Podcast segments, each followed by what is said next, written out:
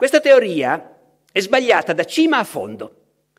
Guelfi e ghibellini sono partiti locali che combattono per ragioni locali, indipendenti dalla lotta fra papato e impero, alla libertà, all'indipendenza, all'unità italiana, ai diritti del papa o dell'imperatore. Essi non ci pensano nemmeno. Quando uno legge oggi questo passo rimane sbalordito dalla capacità di superare i paraocchi ideologici del suo tempo e di vedere una realtà che era lì davvero sotto gli occhi di tutti, ma bisognava che arrivasse uno che non aveva i paraocchi per vederla.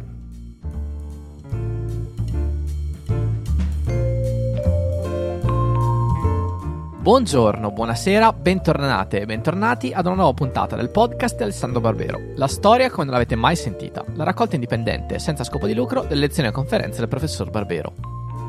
Anche questa settimana ascoltiamo una puntata Barbero Riserva, cioè una puntata già pubblicata in passato che potreste non aver mai ascoltato o che magari avete già ascoltato ma merita comunque di essere riscoperta. Nella puntata di oggi il professor Barbero racconta di Gaetano Salvemini, tra medievistica e meridionalismo, registrato nel dicembre 2019 in occasione dell'inaugurazione della nuova sede per l'Italia meridionale dell'Istituto Storico Italiano per il Medioevo nel Castello di Barletta. Buon ascolto!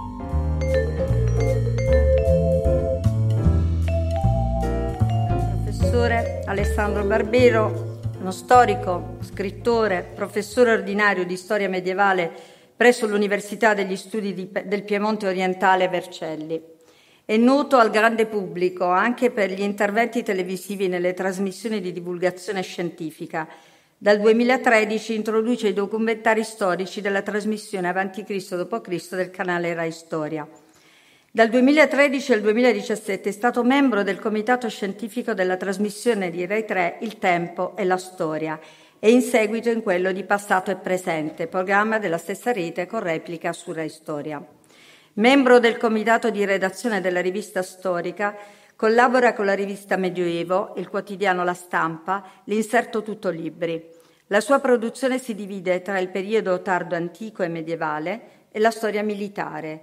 Romanziere pluripremiato, brillante divulgatore televisivo, ha spaziato in poco più di un trentennio tra saggistica, manualistica e narrativa, dal Medioevo all'Epanto, ad Waterloo, dall'aristocrazia locale alle crociate, dai barbari alla ricostruzione della battaglia di Adrianopoli del 378. Questa sera Alessandro Barbero terrà una lectio magistralis dal titolo Dalla medievistica al meridionalismo, Gaetano Salvemini. Alessandro Barbero, grazie.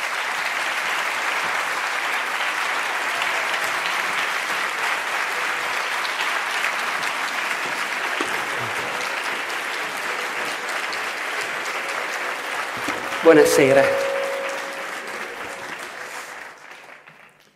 Buonasera a tutti. Io sono molto grato all'Istituto Storico Italiano per il Medioevo e al Comune di Barletta per avermi proposto di concludere con questo incontro la cerimonia di inaugurazione della nuova sede dell'Istituto per l'Italia meridionale. Ci è sembrato che un bel modo per entrare in questo argomento fosse proprio provare a rievocare la figura di Gaetano Salvemini, che per noi che di mestiere facciamo i medievisti, è stato un collega di tanto tempo fa e che però al tempo stesso, fra tante cose che ha fatto, lo vedrete, è stato anche un grande meridionalista, un uomo che ha riflettuto a lungo sull'Italia e sull'Italia del Sud. Salvemini nasce a Molfetta nel 1873. È il secondo di 9 figli. A dir la verità è il secondo di 12 figli, ma 9 sono sopravvissuti e 3 sono morti da bambini. È una percentuale abbastanza normale per quell'epoca. È il figlio di una famiglia di origine contadina che però si è un poco elevata come condizione sociale, perché il papà fa l'istitutore in un collegio, il maestro in sostanza. In casa c'è anche uno zio prete, ed è proprio lo zio prete che garantisce la prima educazione di Gaetano, gli insegna a leggere e scrivere e gli insegna il latino, si cominciava presto allora a imparare il latino. Lo zio prete, che viveva in casa, aveva però anche un'altra caratteristica, era borbonico. E questo creava qualche problema rispetto all'insegnamento entusiasticamente patriottico che il gaetanino riceveva nella scuola elementare. Quando appunto esce dalle cure dello zio ed entra alla scuola elementare, incontra racconti e protagonisti del passato recente di cui evidentemente lo zio prete non gli parlava. Per esempio, un giorno il maestro gli racconta di Garibaldi. E Gaetano torna a casa entusiasta di questa figura di Garibaldi di cui gli ha parlato il maestro e davanti alla parentela riunita al desco familiare racconta appunto questa grandiosa avventura di Garibaldi. Il risultato? Lo zio prete si arrabbia moltissimo. Dice Salvemini: lo zio sentenziò che il maestro e io eravamo epicurei e saremmo andati all'inferno. Dicevamo che è una famiglia che si è elevata di grado rispetto ai nonni contadini, è una famiglia che possiamo considerare della piccola borghesia, ma nell'Italia di fine Ottocento, e anche in questa nostra, mantenere 9 figli con uno stipendio da maestro vuol dire naturalmente la miseria. Vuol dire la miseria, vuol dire non sapere come fare per farli studiare, al di là della terza elementare obbligatoria. La soluzione, almeno per Gaetano, io non credo che abbiano studiato tutti, ma Gaetano era bravo, era il figlio che dobbiamo riuscire a far studiare. Come si fa se non c'è un soldo? Beh, intanto si manda in seminario.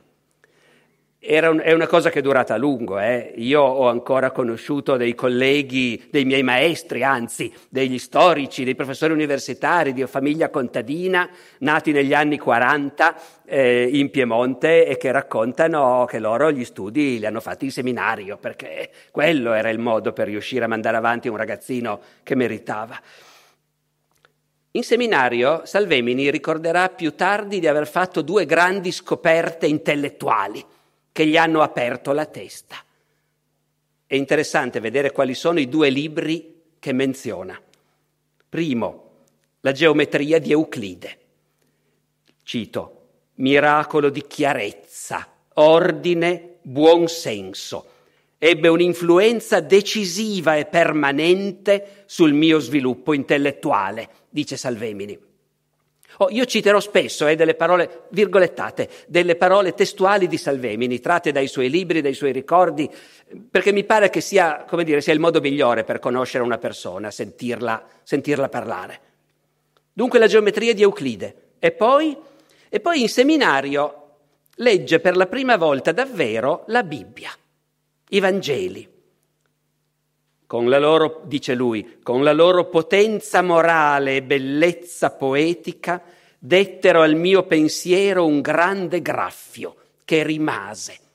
Notate che Salvemini, nonostante lo zio prete, o forse per via dello zio prete, racconterà poi che a 18 anni ha perso la fede e sarà per tutta la vita un irreligioso impenitente, ma uno dei 2 libri che lo hanno influenzato di più sono i Vangeli, l'altro la geometria di Euclide. Se ci pensate è curioso, lui farà poi lo storico, farà, ripeto, 1000 altre cose, il politico, ma come formazione intellettuale è uno storico, non è certo uno scienziato, però la chiarezza della geometria di Euclide, e non è religioso e non è un poeta, però appunto la bellezza poetica dei Vangeli. A me viene in mente che a volte noi storici ci chiediamo, a tempo perso, non è una questione che dibattiamo con angoscia, però a tempo perso ogni tanto ci chiediamo, insomma, il nostro mestiere, la storia, è una scienza o è un'arte? Io mi ricordo un altro grande medievista pugliese, Cinzio Violante, me lo ricordo come se fosse oggi, e sono passati 40 anni, a Pisa, nei corridoi dell'Istituto di Storia Medievale di Via Derna, dopo un seminario che, chiacchierando in corridoio, appunto, si era fermato su questa cosa, se la storia è una scienza o un'arte, e io mi ricordo come se fosse appunto oggi Violante appoggiato alla parete che dice: no, è un'arte, non ha niente di veramente scientifico. Non so se aveva ragione, non lo sappiamo tuttora, però mi è venuto in mente quando vedo che appunto Salvemini stesso se deve ricostruire l'origine del suo modo di pensare, mette da una parte Euclide e dall'altra la bellezza poetica del Vangelo. E così siamo andati avanti fino alla maturità. Poi c'è l'università, ma anche l'università è proibitiva. Però ci sono le borse di studio. Gaetano vince la borsa di studio e ottiene l'ammissione all'Università di Firenze. Dirà in seguito: senza quelle 60 lire avrei dovuto tornarmene al mio paese, primo maschio di 9 fratelli e sorelle, a diventar prete, che questo era nell'Italia meridionale di allora il destino dei ragazzi non stupidi di famiglie povere. E invece alla borsa di studio non deve diventare prete, va a Firenze, va all'università. All'università un breve momento di crisi per decidere qual è la sua vocazione. È un po' incerto per un momento fra la storia e la filosofia. Voi sapete tutti che nella nostra cultura scolastica storia e filosofia sono considerate due materie molto simili, sono spesso accoppiate, le insegna lo stesso insegnante. In realtà io credo che molti dei colleghi che sono qui siano d'accordo con me che non ci sono due cose più lontane della storia e della filosofia. La mentalità è proprio diversa e Salvemini la pensava così. Racconta, quando è ormai un grande storico, racconta che appunto all'università ha avuto, come dire, una sbandata. Per un attimo ha pensato che la sua vocazione fosse la filosofia. In realtà era colpa di una ragazza. Tra i compagni di università di Salvemini a Firenze c'era un certo Cesare Battisti, che oggi ci fa pensare a un terrorista dei nostri tempi, ma naturalmente era il patriota trentino, esule allora in Italia, che studiava, e c'era una ragazza che piaceva a tutti e due, e questa ragazza faceva filosofia. Per cui Salvemini per un po' è incerto, poi non è ben chiaro se, cioè quello che è chiaro è che poi la ragazza sposa Cesare Battisti. Non è ben chiaro se sia per questo che Gaetano rinuncia alla sua sbandata per la filosofia, che più tardi rievocherà in questi termini. Ci fu un momento che pensai di lasciare la storia per la filosofia. Fortunatamente guarii da quella scarlattina prima che mi rovinasse. Dato che siamo qui fra amici, appunto, e con molti colleghi storici in sala, mi permetto di ricordare anche un altro giudizio di Salvemini sulla filosofia. Parole di Salvemini, e io non prendo nessuna responsabilità. La filosofia non ha nessuna virtù e nessun malefizio intrinseco, salvo quello di far perdere il tempo alla gente. Noi storici in privato siamo spesso un po' filistei nei confronti della materia sorella, che invece, come tutti sappiamo, è... Ma Salvemini, appunto, non aveva bisogno di nascondere. Dunque studierà storia. Scegliersi una vocazione all'università vuol dire anche trovare un maestro. E lui a Firenze trova il suo maestro, Pasquale Villari. E Pasquale Villari è un personaggio su cui vale la pena di fermarci un momento.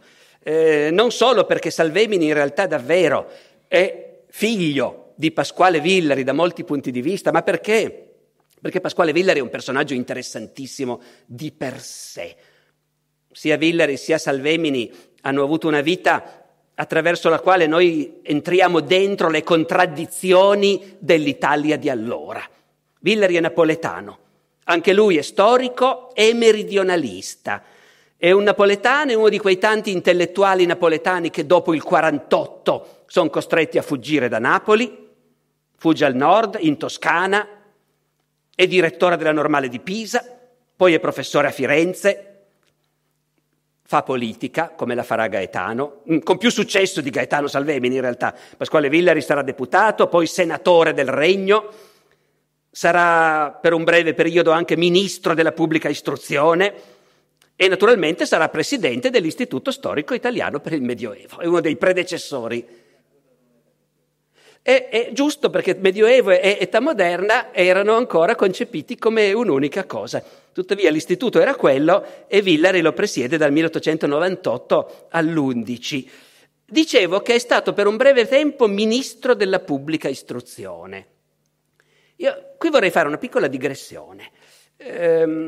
È molto interessante vedere i modi e i tempi in cui le classi dirigenti e intellettuali del Mezzogiorno sono state integrate nel governo dell'Italia Unita dopo il 1861. Io non me ne sono mai occupato, ovviamente è un tema che richiederebbe studi ben più complessi, ma io ho fatto un piccolo sondaggio. Sono andato semplicemente a vedere appunto la prosopografia dei ministri. Chi è stato ministro nei primi 40 anni dell'Italia Unita, fra il 61 e il 1900. E già questo grossolano sondaggio è interessantissimo, perché si vede che ministri meridionali sono presenti fin dall'inizio nei governi dell'Italia Unita, ma non allo stesso modo in tutti i ministeri. E non allo stesso modo sono rappresentate tutte le regioni dell'Italia meridionale. C'è una preponderanza netta di siciliani, tanto per cominciare. E lì si ha proprio la sensazione che la Sicilia, che con la rivoluzione del 60 ha dato il via poi all'impresa di Garibaldi, che la Sicilia abbia una classe dirigente e un'aristocrazia che è capace fin dall'inizio, che vuole e che è riconosciuta fin dall'inizio come parte della nuova classe dirigente italiana. Ci vorrà un po' perché ci sia un meridionale che diventa presidente del Consiglio. Ma i primi saranno tutti siciliani, di Rudinì, poi Crispi. Nei ministeri la presenza di meridionali è diversissima da un ministero all'altro. Al Ministero degli Interni arrivano tardi, al Ministero della Guerra arrivano tardi, al Ministero di Grazia e Giustizia invece una maggioranza dei ministri sono meridionali e non una maggioranza ma circa metà dei ministri sono meridionali al Ministero della Pubblica Istruzione. Lì è chiarissimo che ci sono dei settori della cultura italiana, e cultura vuol dire anche però appunto capacità di far politica, in cui appunto la rappresentanza meridionale è sovradimensionata, e altri in cui invece è meno forte. Tra questi ministri meridionali della Pubblica Istruzione, fra l'altro, che c'è un Francesco De Sanctis, per dire, c'è un altro medievista, Michele Amari, e c'è per un breve momento appunto il maestro di Salvemini, Pasquale Villari. Pasquale Villari è anche un meridionalista, dicevo. Nel 1878 aveva pubblicato perché quando Salvemini, studente universitario, arriva a Firenze siamo già nei primi anni 90. Nel 78 Pasquale Villari aveva pubblicato le lettere meridionali, dove dava la sua analisi del dramma del Mezzogiorno post-unitario, che lui riconduceva al fatto, è una delle tante spiegazioni possibili che la storiografia ha analizzato, al fatto che la rivoluzione politica del 1860 con l'abbattimento della monarchia napoletana non si era accompagnata con la rivoluzione sociale e con la distribuzione della terra ai contadini. E Villari è convinto che appunto sono i latifondisti meridionali che, opponendosi a una riforma agraria, hanno accentuato la frattura tra il Mezzogiorno e il resto del paese. Dopodiché Villari è interessantissimo perché è uno di quei tanti intellettuali italiani di quei decenni che dà un giudizio spietato di quello che è l'Italia nel suo complesso. L'Italia senza distinguere fra nord e sud, l'Italia che va incontro alla catastrofe del 1866, della terza guerra d'indipendenza, delle sconfitte clamorose, vergognose, a Custozza, a Lissa. Dopo Custozza e Lissa, Pasquale Villari pubblica un pamphlet che riflette evidentemente la domanda che si poneva l'opinione pubblica italiana. Il pamphlet di Pasquale Villari si intitola «Di chi è la colpa?». Vogliamo sapere di chi è la colpa, ed ecco di chi è la colpa secondo Villari. C'è nel seno della nazione un nemico più potente dell'Austria, ed è la nostra colossale ignoranza. Sono le moltitudini analfabete, i burocrati macchina, i professori ignoranti, i politici bambini, i diplomatici impossibili, i generali incapaci, l'operaio inesperto, l'agricoltore patriarcale e la retorica che ci rode le ossa. Non è il quadrilatero di Mantova e Verona che ha potuto arrestare il nostro cammino, ma è il quadrilatero di 17 milioni di analfabeti e di 5 milioni di arcadi, cioè gli italiani, la borghesia italiana attaccata a una cultura puramente letteraria, astratta, vecchia. Ecco, sono, come dire, parole abbastanza impressionanti. Questo è l'uomo che Gaetano è arrivato a Firenze all'università con la sua borsa di studio di 60 lire al mese, si sceglie come maestro. E di lui Salvemini ricorderà poi che gli aveva insegnato la cosa più importante. È veramente la cosa che fa capire ai ragazzi che arrivano all'università che cos'è la storia. Villari dice, Salvemini è uno che insegna ai suoi studenti che la storia è vivo contatto fra passato e presente. Ed è un insegnamento che non riguarda solo la formazione dello studioso, dice Salvemini, ma della persona. Ci insegnava soprattutto a non essere mummie, a essere uomini. Essere uomini per un ragazzo di 20 anni erotti che fa l'università a Firenze, lontano da casa, in un mondo tutto da scoprire. Essere uomini vuol dire scoprire la politica. Salvemini all'università diventa socialista. Sapete com'è la situazione all'epoca? Siamo negli anni 90 dell'Ottocento, non esiste ancora un partito comunista. La sinistra operaia è rappresentata dal Partito Socialista, l'Internazionale e l'Internazionale Socialista. I socialisti rappresentano agli occhi di molti borghesi un incubo, la rivoluzione, il peggio del peggio. E Salvemini a 20 anni, poi cambierà in molte cose, lo vedremo, Salvemini è un uomo che è rimasto attaccato a certi aspetti e a certi valori, ma ha cambiato anche molto le sue idee. Salvemini a 20 anni è un rivoluzionario, è un estremista. Vuole la guerra civile, la rivoluzione, lo dice e lo scrive. D'altra parte bisogna pensare a che cos'è quell'Italia degli anni 1890. È un'Italia che sta appena uscendo dalla tremenda crisi economica internazionale. Sapete che gli anni 70 e 80 dell'Ottocento sono anni di depressione internazionale, drammatica.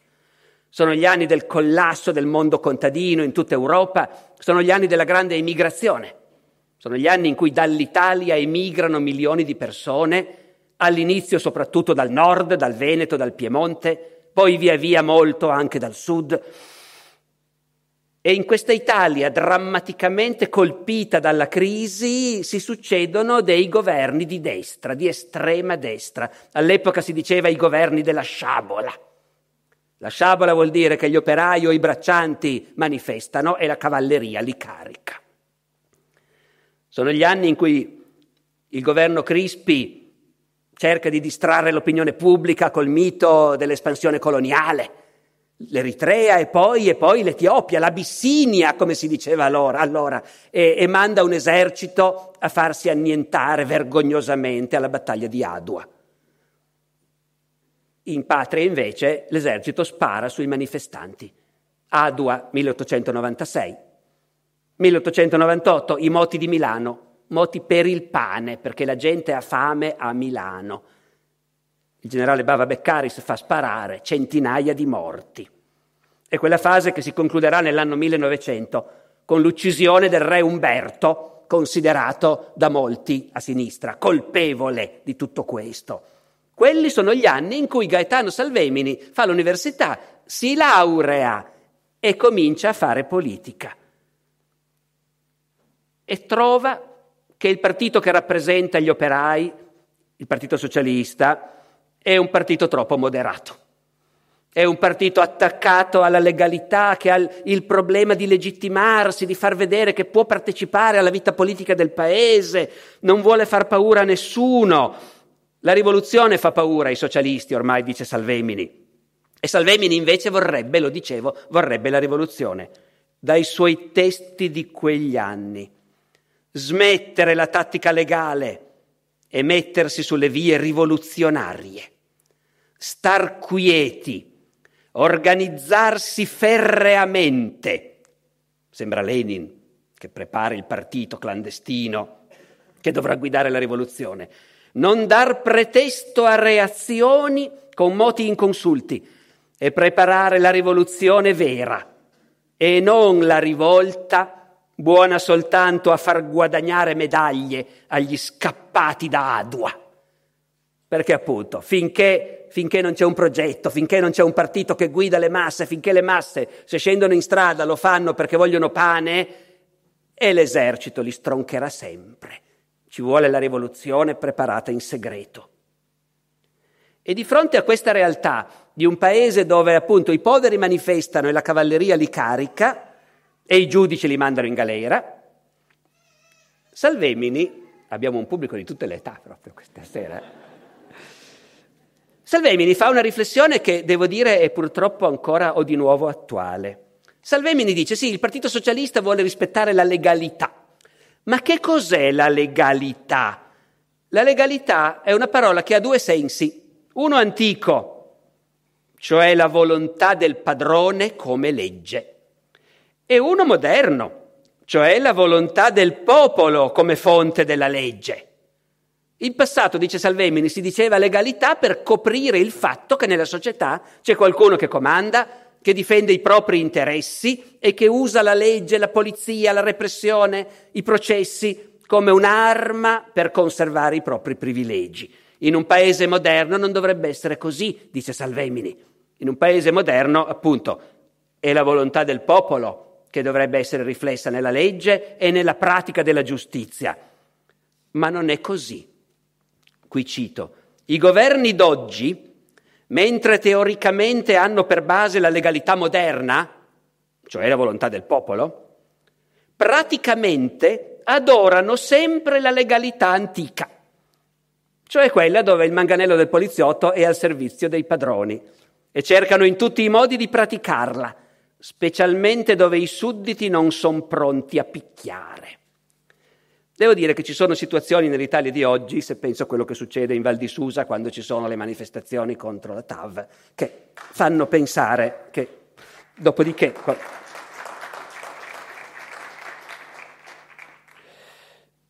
Questo è Salvemini giovane. Questo estremismo andrà rapidamente diminuendo, svanirà, e invece quello che gli rimarrà sempre sarà l'angoscia per le condizioni dei poveri nel sud e l'angoscia di riuscire a capire come fare per cambiare qualche cosa nel sud. Salvemini vede nel sud l'immobilismo, ci vede la corruzione e pensa che la chiave per vincere tutto questo sia di portare alla politica le masse contadine. Non sono le riforme fatte dall'alto, dice Salvemini. È necessario portare conoscenza, scolarizzazione, coscienza politica alle masse contadine. Ed è un lavoro, dice Salvemini, che dobbiamo fare dal basso, che dobbiamo fare noi intellettuali meridionali. Non possiamo aspettare che sia lo Stato a farlo, virgolette. Lo Stato italiano non farà mai nulla, come non ha fatto finora mai nulla. E Salvemini è anche convinto, lo scrive nell'anno 1900, l'anno dell'uccisione del re Umberto. Salvemini scrive, sì, certo, adesso si parla di rendere più democratico lo Stato, che finora è stato ben poco democratico. Ma non basta, Salvemini è convinto che la macchina dello Stato è irrecuperabile. Succederà alla democrazia quel che è successo prima alla destra e poi alla sinistra. Fuori una facciata liberale e dentro la verminaia delle camorre del nord e del sud. Nel riflettere sulla questione meridionale, Salvemini ha anche una fase in cui pensa che la soluzione sia il federalismo. Vedete come si capovolgono a volte le cose. Salvemini percepisce un sud che ha dilaniato da problemi enormi, ma con enormi risorse, e che deve imparare a fare da solo, il che vuole anche dire, dice lui, tenersele le sue risorse, e il federalismo sarebbe forse una soluzione. Dopodiché, in concreto, cosa vuol dire tutto questo in concreto? Per un attivista politico, per un giovane iscritto al Partito Socialista, in concreto vuol dire darsi un obiettivo, bisogna portare la politica fra gli analfabeti. E per portare la politica fra gli analfabeti bisogna battersi per avere il suffragio universale. Sapete che nell'Italia dei primi del Novecento Non c'è il suffragio maschile universale perché è legato al censo e i più poveri sono ancora esclusi, ma soprattutto è legato anche appunto al fatto di saper leggere e scrivere. E Salvemini si convince e lotta per anni in questa dimensione. Bisogna portare il suffragio universale. Bisogna portare il suffragio universale anche perché ci sono zone, Salvemini ha sempre in mente il Mezzogiorno, ci sono collegi elettorali nel Mezzogiorno dove quelli che sanno leggere e scrivere e hanno un reddito sufficiente per votare sono pochi, e se sono pochi i politici se li comprano uno per uno. E questi politici, dice Salvemini, non lo vogliono il suffragio universale, perché a quel punto comprare i voti di tutti rischierebbe di costare troppo. Testualmente, Salvemini ricorda un sindaco in Calabria che quando gli parlavano di suffragio universale diceva: ma i voti nel paese si pagano fino a 300 lire, 3.000 euro. E perciò bisogna andare molto cauti nell'aumentare il numero degli elettori. Quindi è chiaro che una classe politica corrotta ovviamente non ha nessun vantaggio nel suffragio universale, ma il dramma è che anche il partito di Salvemini, il Partito Socialista, è molto incerto e non ha il suffragio universale come uno dei suoi primi obiettivi. Perché il Partito Socialista è un partito che è radicato al nord, fra gli operai, che sanno leggere e scrivere in generale e quindi votano, e il Partito Socialista, che rappresenta gli interessi degli operai del Nord, non è così convinto di avere un vantaggio se si dà il voto agli analfabeti. Come voteranno poi gli analfabeti? Non è che votano come dice il prete. Non solo, c'è già chi prevede che cosa succederà. Se si dà il suffragio universale maschile, il prossimo passo sarà il voto alle donne. E anche sul voto alle donne il Partito Socialista a inizio Novecento non è così convinto. Si dice che il Partito Comunista abbia conservato questo dubbio fino alla Costituente, cioè il timore che dando il voto alle donne, le donne poi votino come vogliono i preti, che votino per i partiti clericali. Su questo Salvemini ribatte ai politici del Nord, ai socialisti del Nord che gli pongono questo problema. Salvemini dice: non preoccupatevi, non c'è questo timore che al Sud gli analfabeti votino come dice il prete. Al Sud, dice Salvemini, il clero è alleato dei galantuomini e dai cafoni non è affatto rispettato, anzi, dice Salvemini, è odiato. Generalizzava, era un ragazzo estremista che stava scoprendo il mondo e che intanto è diventato professore di scuola. Si è laureato, i laureati allora in Italia erano pochi, trovavano immediatamente lavoro. Salvemini riceve immediatamente una cattedra al ginnasio liceo. Come si usava allora, nei primi anni di carriera si viene trasferiti continuamente da un angolo all'altro del paese. Salvemini è professore di liceo, di ruolo, a Palermo, a Faenza, a Lodi, poi torna a Firenze, che è la città dove ormai si è radicato e dove si è laureato. È interessantissimo il quadro che Salvemini dà della scuola pubblica italiana intorno all'anno 1900. In tutte le cose che ha fatto Salvemini ha raccontato, analizzato, descritto, studiato il mondo in cui si muoveva. Quindi dalle sue opere, dai suoi ricordi e dai suoi articoli dell'epoca viene fuori un panorama molto approfondito e impressionante, come vi dicevo. La diagnosi di Salvemini è questa. È ancora il giovane rivoluzionario, è qui che parla. Allo Stato non importa niente della scuola. Perché la scuola, appunto, è qualcosa che rischia di far pensare le persone e allo Stato non conviene. Le colonne della società non sono né il maestro elementare, né l'insegnante secondario, né l'insegnante d'università. Le colonne della società sono il prete, il magistrato, il militare, l'uomo che inganna, l'uomo che condanna, l'uomo che uccide. Come vedete, continuava anche da professore di liceo in quei primi anni a essere piuttosto estremista. Ora, L'Italia di allora, come sapete, era uno Stato laico, non c'era ancora il concordato che farà poi Mussolini nel 1929, Chiesa e Stato sono separati, non c'è l'insegnamento della religione a scuola, per dire, e tuttavia Salvemini ha già la netta impressione che in realtà le classi dirigenti italiane, che non hanno voglia di spendere per la scuola pubblica, hanno invece un occhio di riguardo per la scuola privata cattolica. Su questo Salvemini scrive nel 1907 una pagina che fa impressione a leggerla oggi. La politica scolastica del partito clericale non può essere in Italia che una sola: deprimere la scuola pubblica, non far nulla per migliorarla e dotarla più largamente, favorire le scuole private confessionali con sussidi pubblici e con sedi d'esami, con pareggiamenti. Rafforzata a poco la scuola privata confessionale e disorganizzata la scuola pubblica, sopprimere al momento opportuno questa e presentare come unica salvatrice della gioventù quella. 1907.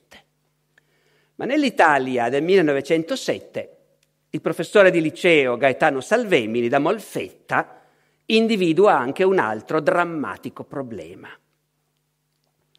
la miseria degli insegnanti. Il lavoro è pesantissimo, gli insegnanti sono pochi e hanno stipendi da fame. E anche se gli insegnanti hanno tanti, fra loro ce ne sono tanti di persone che hanno cominciato con la vocazione a insegnare, pronti a sacrificarsi, però dopo un po' il peso del lavoro mal pagato li schiaccia. Sentite qua. Passano gli anni e scemano le forze.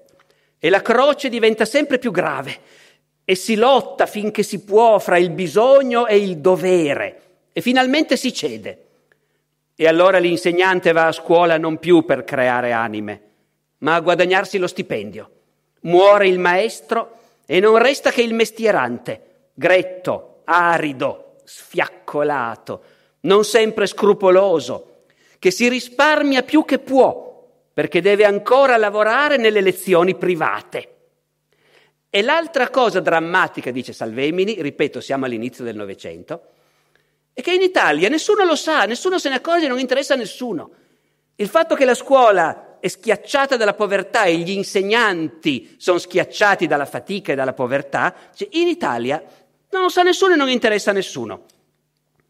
Per il grosso pubblico che non vive nella scuola, l'insegnante non è un uomo che mangia, dorme e veste panni, è un essere astratto, indipendente dalle leggi fisiologiche della nutrizione, collocato in un mondo ideale, dove non ha bisogni, non ha preoccupazioni, non ha dolori e si nutre solo di bacche d'alloro e di cipresso. Io non so se ci sono degli insegnanti qua in sala, ma comunque. E appunto, quando l'insegnante protesta e cerca di spiegare il dramma della sua condizione, la gente si scandalizza. Cosa volete ancora voi insegnanti? Salvemini, appena entrato a scuola, crea il sindacato degli insegnanti. E al sindacato degli insegnanti dà delle linee guida molto precise. Al di là dei brani strappalacrime che vi ho letto io, dice Salvemini, non dobbiamo andare a mendicare, dobbiamo pretendere.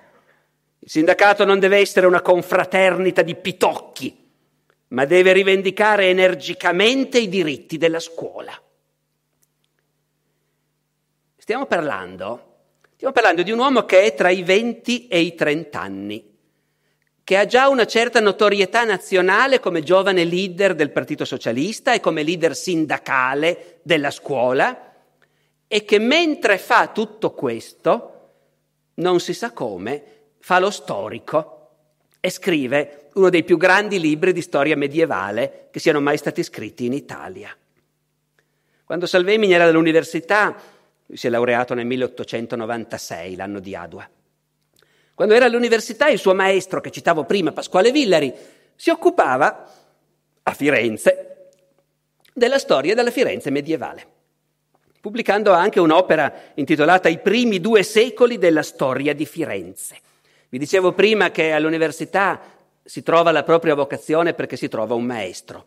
Ed è il maestro che ti instrada e tante volte all'inizio che ti indica che cosa studiare. Salvemini studierà la Firenze medievale e nel 1899, a 26 anni, tutti noi che facciamo questo mestiere ci sentiamo poco bene quando notiamo questa età, a 26 anni Salvemini pubblica quello che resterà, almeno per noi, il suo libro più famoso, Magnati e Popolani a Firenze, che è un libro, Magnati e Popolani magari è una formula che per chi non è del mestiere è più astrusa, ma tutti hanno sentito parlare di Guelfi e Ghibellini, no? Ecco, è la Firenze delle grandi lotte civili e lo scopo di Salvemini è capire qual è l'origine di queste lotte, perché la classe dirigente fiorentina è spaccata. E fino a quel momento c'era un'interpretazione tutta politica, perché sapete, questo lo ricordate dai tempi della scuola, i Guelfi si schieravano con il Papa e i Ghibellini con l'imperatore. Quando si trattava di pensare a un potere supremo che potesse guidare il mondo cristiano, i candidati erano la Chiesa e l'impero e avevano i loro partiti, i Guelfi e i Ghibellini. E questa era un'interpretazione tanto più ovvia nell'Italia di allora, in quanto anche da noi c'era il conflitto fra lo Stato e la Chiesa, fra la monarchia e il papato, e quindi insomma si ritrovava la stessa problematica dell'Italia unita in quella lontana Italia comunale. Salvemini a 26 anni scrive un grosso libro, estremamente documentato, straordinariamente acuto, dove non si perita di dire finora hanno sbagliato tutto. Non è vero niente, l'interpretazione non è quella. E sentite con che stile. Questa teoria è sbagliata da cima a fondo. Guelfi e Ghibellini sono partiti locali che combattono per ragioni locali, indipendenti dalla lotta fra papato e impero, alla libertà, all'indipendenza, all'unità italiana, ai diritti del papa o dell'imperatore. Essi non ci pensano nemmeno. Quando uno legge oggi questo passo rimane sbalordito dalla capacità di superare i paraocchi ideologici del suo tempo e di vedere una realtà che era lì davvero sotto gli occhi di tutti, ma bisognava che arrivasse uno che non aveva i paraocchi per vederla. Dopodiché però qual è il nostro dramma nel nostro mestiere? Che anche quando riesci a accorgerti che hai un paraocchi e te lo togli, te ne rimane un altro di cui non sei consapevole. Salvemini, che mentre scrive il suo grande libro sta facendo l'insegnante e sta facendo politica nel Partito Socialista e sogna la rivoluzione, e la cultura marxista dell'epoca è una cultura che vede nell'economia, nello scontro di interessi concreti economici, la ragione di tutte le lotte. E quindi Salvemini in sostanza, e Salvemini applicava questo metodo, dov'è l'economia, dov'è il contrasto economico, che spiega tutto. Lo applicava anche alla questione meridionale, Per Salvemini la questione meridionale gira poi alla fine intorno al fatto che l'enorme produzione di grano del Mezzogiorno è protetta da dazi che garantiscono rendite a certi gruppi sociali, se invece si tolgono i dazi saranno altri gruppi che guadagneranno. Ecco, e Salvemini senza accorgersene riproduce nella Firenze di fine 200 lo stesso meccanismo. Anche lì va a cercare chi produce il grano, quanto rende l'esportazione del grano, quali partiti vogliono tassarlo e quali no. È un esempio impressionante di come una testa di una lucidità straordinaria, però, come dire, riproduce al tempo stesso inconsciamente una visione del mondo. Dal di fuori se ne accorgono. Salvemini è brillantissimo, un giovane genio. Però qualcuno dice, ma insomma con questa fissazione della lotta di classe come spiegazione di tutto, c'è un commento di un pensatore certo non amichevole, Vilfredo Pareto, il grande teorico delle élite, il quale parlando con qualcuno che gli ha parlato con entusiasmo di Salvemini, Pareto dice, quel tuo amico mi pare avere una fissazione con la sua lotta di classe, se piove sarà per cagione della lotta di classe. Fatto sta che il libro con i suoi difetti è un grandissimo libro e se ne accorgono subito tutti. Risultato, dopo pochissimi anni come insegnante, Salvemini ha la cattedra all'università, a Messina. La cattedra di storia moderna, per l'appunto, come si diceva, perché all'epoca il concetto di Medioevo era ancora abbastanza giovane e non si era ancora, come dire, deciso di suddividere la storia medievale e la storia moderna nell'insegnamento universitario. Non ha ancora 28 anni e ha la cattedra in università.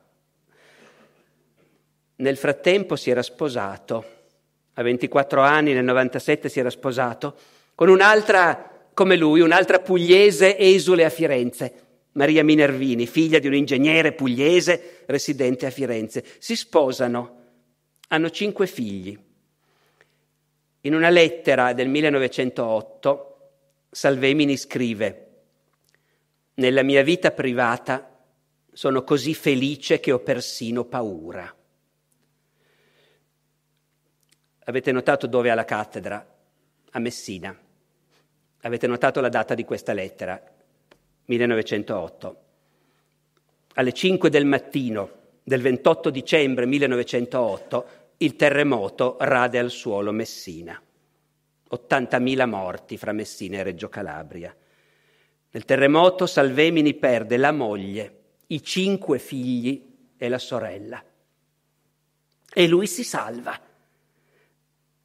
Sono le 5 del mattino e lui era fuori quella sera, ha fatto molto tardi e appena rientrato a casa non ha sonno, non è andato a letto, si è affacciato alla finestra.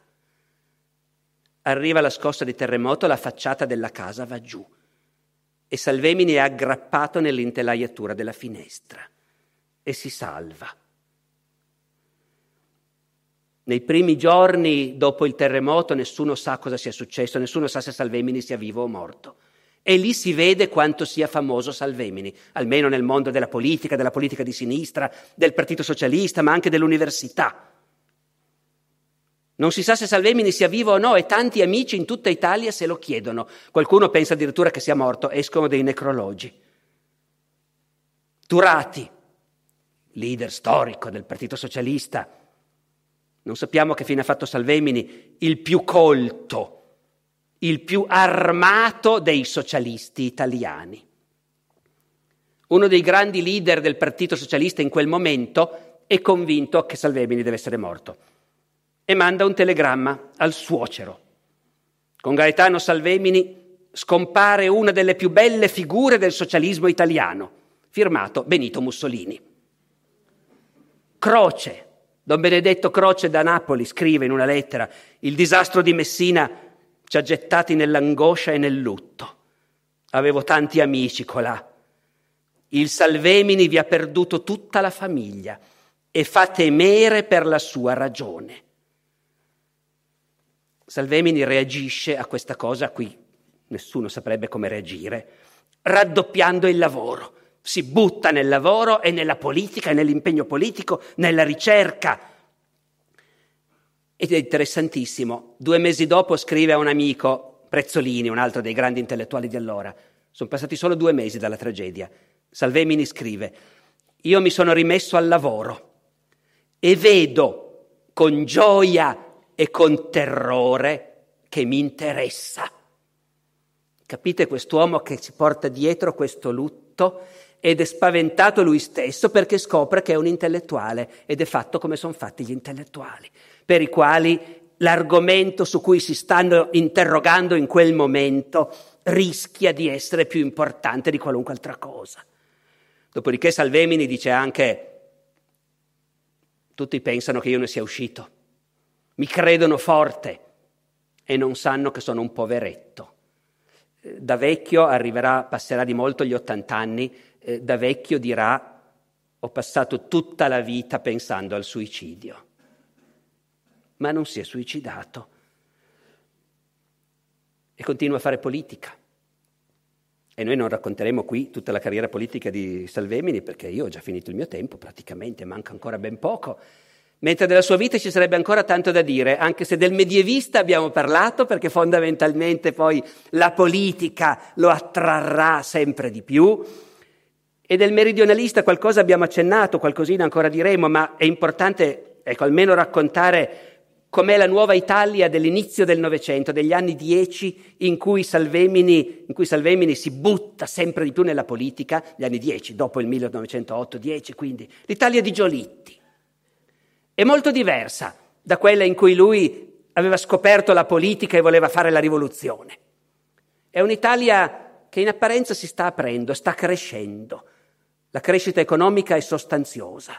E anche sul piano politico i sindacati sono riconosciuti, le cariche contro gli scioperanti non sono più così sanguinose, il Partito Socialista è un interlocutore riconosciuto del governo e fa un pochino meno paura alla borghesia reazionaria. Il simbolo di questa Italia che sta crescendo è Giolitti, naturalmente. Oggi gli storici sono concordi sul fatto che l'Italia giolittiana è un'Italia che aveva davanti veramente grandi opportunità, che saranno poi in parte deviate dalla guerra mondiale e dopo sapete tutti cosa è successo. L'Italia giolittiana è un'Italia che si sta aprendo, ma per Salvemini che ci sta dentro, invece, è un'Italia dove si sta accentuando la spaccatura fra il nord e il sud. Perché Giolitti governa con metodi diversi fra nord e sud. Al nord governa con un dialogo aperto con la borghesia industriale e con i sindacati e con i socialisti e quindi con il mondo operaio. Governa facendo concessioni.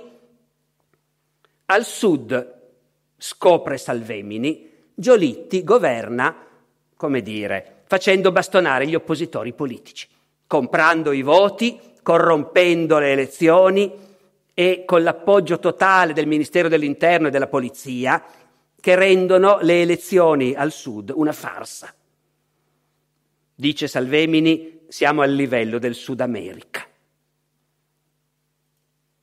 Nel 1910 Salvemini racconta quello che ha sperimentato della politica di Giolitti nel Mezzogiorno in un libro dedicato appunto a Giolitti che si intitola Il ministro della mala vita. Per intenderci su qual è il clima, quando lui stesso nel 13 si candida contro il governo nel collegio di Molfetta, Bitonto e Terlizzi, ai comizi arrivano regolarmente i picchiatori, i mazzieri, ma a un comizio di Salvemini gli sparano. Non lo prendono, ma questo è il clima. Della maggioranza giolittiana che governa l'Italia e quindi della classe dirigente dell'Italia di allora, Salvemini dà un giudizio feroce che però contrappone nettamente l'elite del nord e l'elite del sud. Almeno in un caso, perché poi c'è anche, me ne leggo due di giudizi. Ce n'è uno più generico. La maggioranza di Giolitti conta su circa 250 deputati. Una turpe accozzaglia apolitica di 250 contrabbandieri, ricattatori, mazzieri, sensali di impieghi, procuratori di porti d'armi e di grazie sovrane, protettori di camorre amministrative, sbrigafaccende di elettori. Questi sono i deputati della maggioranza secondo Salvemini. Altra versione, l'esercito dei 150 cialtroni meridionali e dei 100 affaristi liguri, piemontesi, lombardi, eccetera, che formano l'associazione a delinquere giolittiana. Ora, notate che non è più il ragazzo rivoluzionario ormai, La rivoluzione l'ha buttata alle ortiche, non ci crede più granché. Il problema è che non trova qualcosa in cui credere. Non riesce a credere neanche più al Partito Socialista, perché il Partito Socialista difende il proletariato del nord e se ne infischia dei contadini del sud. Questo almeno è l'impressione che lui ha, specialmente quando denuncia Giolitti, perché Giolitti per i socialisti comunque è l'uomo che invece è l'uomo dell'apertura, è l'uomo che ha legalizzato la lotta politica e la lotta sindacale. Giolitti non si tocca. E quando Salvemini, parlando con i compagni del nord, racconta com'è che Giolitti vince le elezioni al sud, dice: i compagni del nord o ci facevano capire che non credevano alle nostre parole, o facevano una scrollata di spalle e dicevano: da noi il governo non fa così, La colpa non è di Giolitti, è vostra. Intanto però Giolitti continua a essere il padrone della politica italiana e la gestisce da maestro. C'era questo problema, lo sapete, del suffragio universale.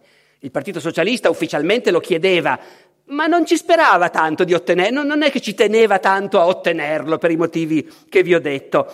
Bene, nel 1911 Giolitti dà il suffragio universale, convinto appunto che dare il voto alle masse non significa che non voteranno per il governo. A questo punto Salvemini abbandona il Partito Socialista, perché è convinto che adesso col suffragio universale la parte politica del lavoro è stata fatta. Adesso i cafoni votano.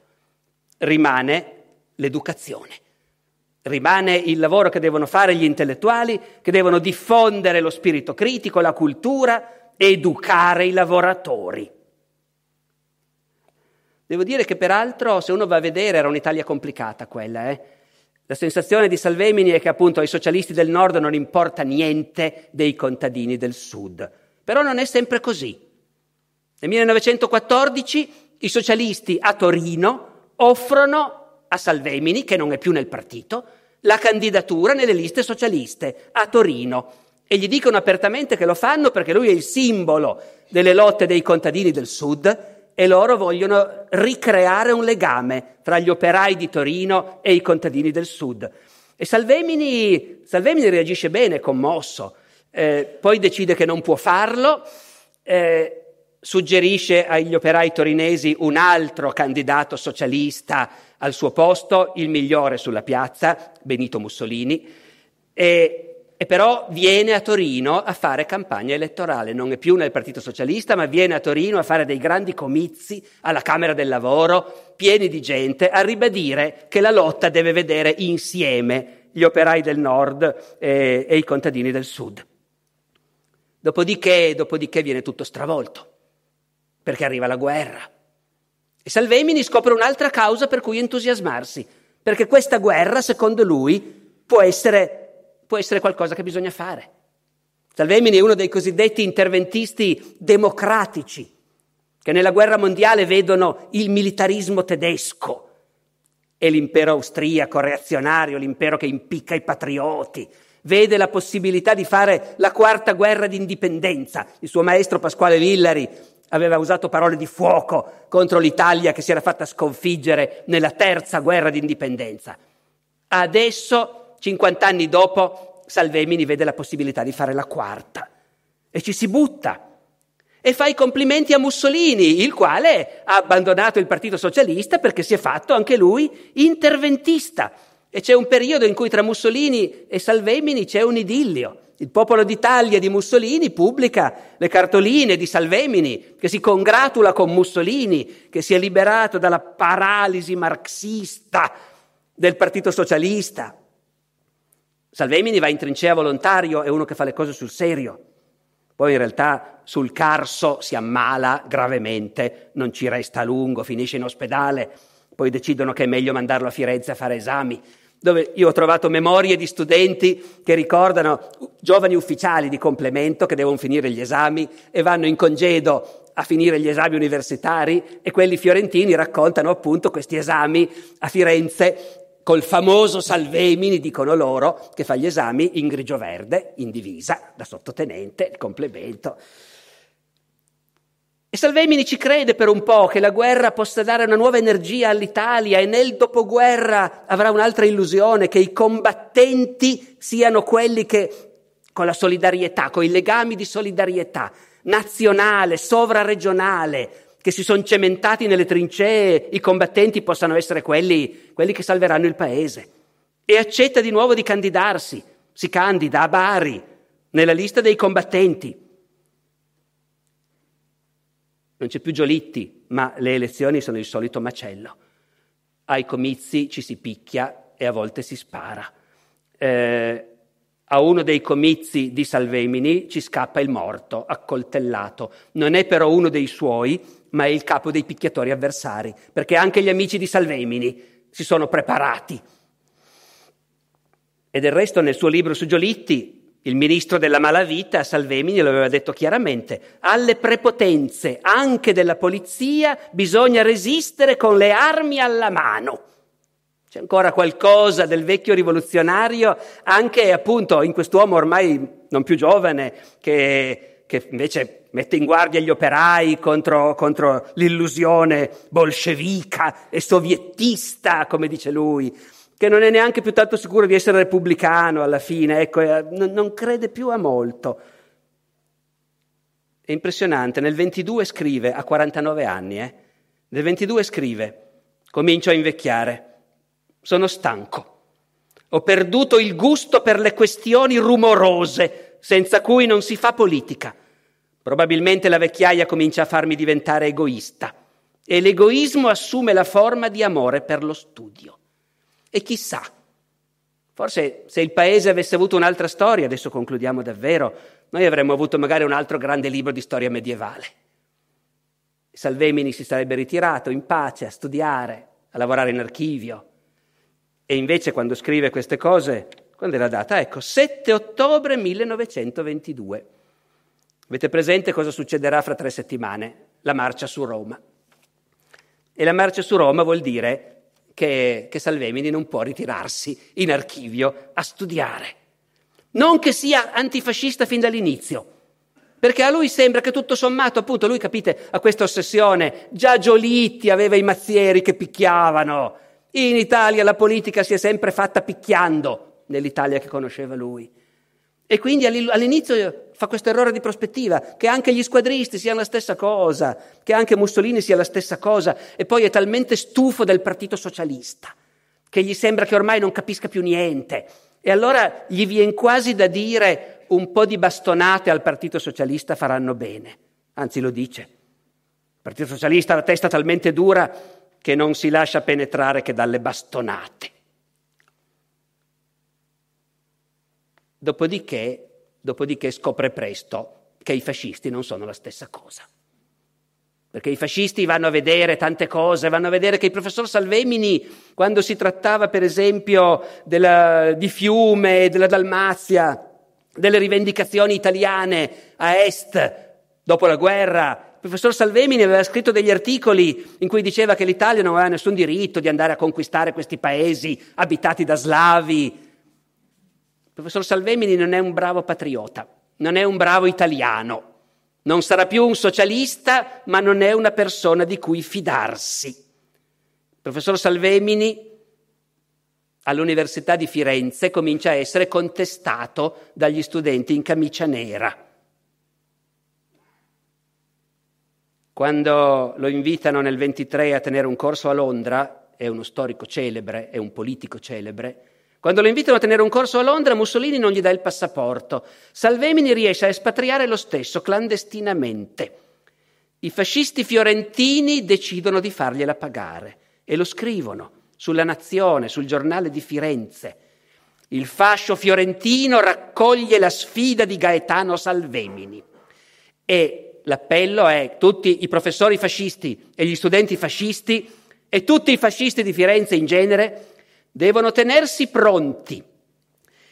Sentite lo stile: tenersi a disposizione del fascio di Firenze per quell'azione morale che nei limiti della legge valga a somministrare al Salvemini il premio che merita.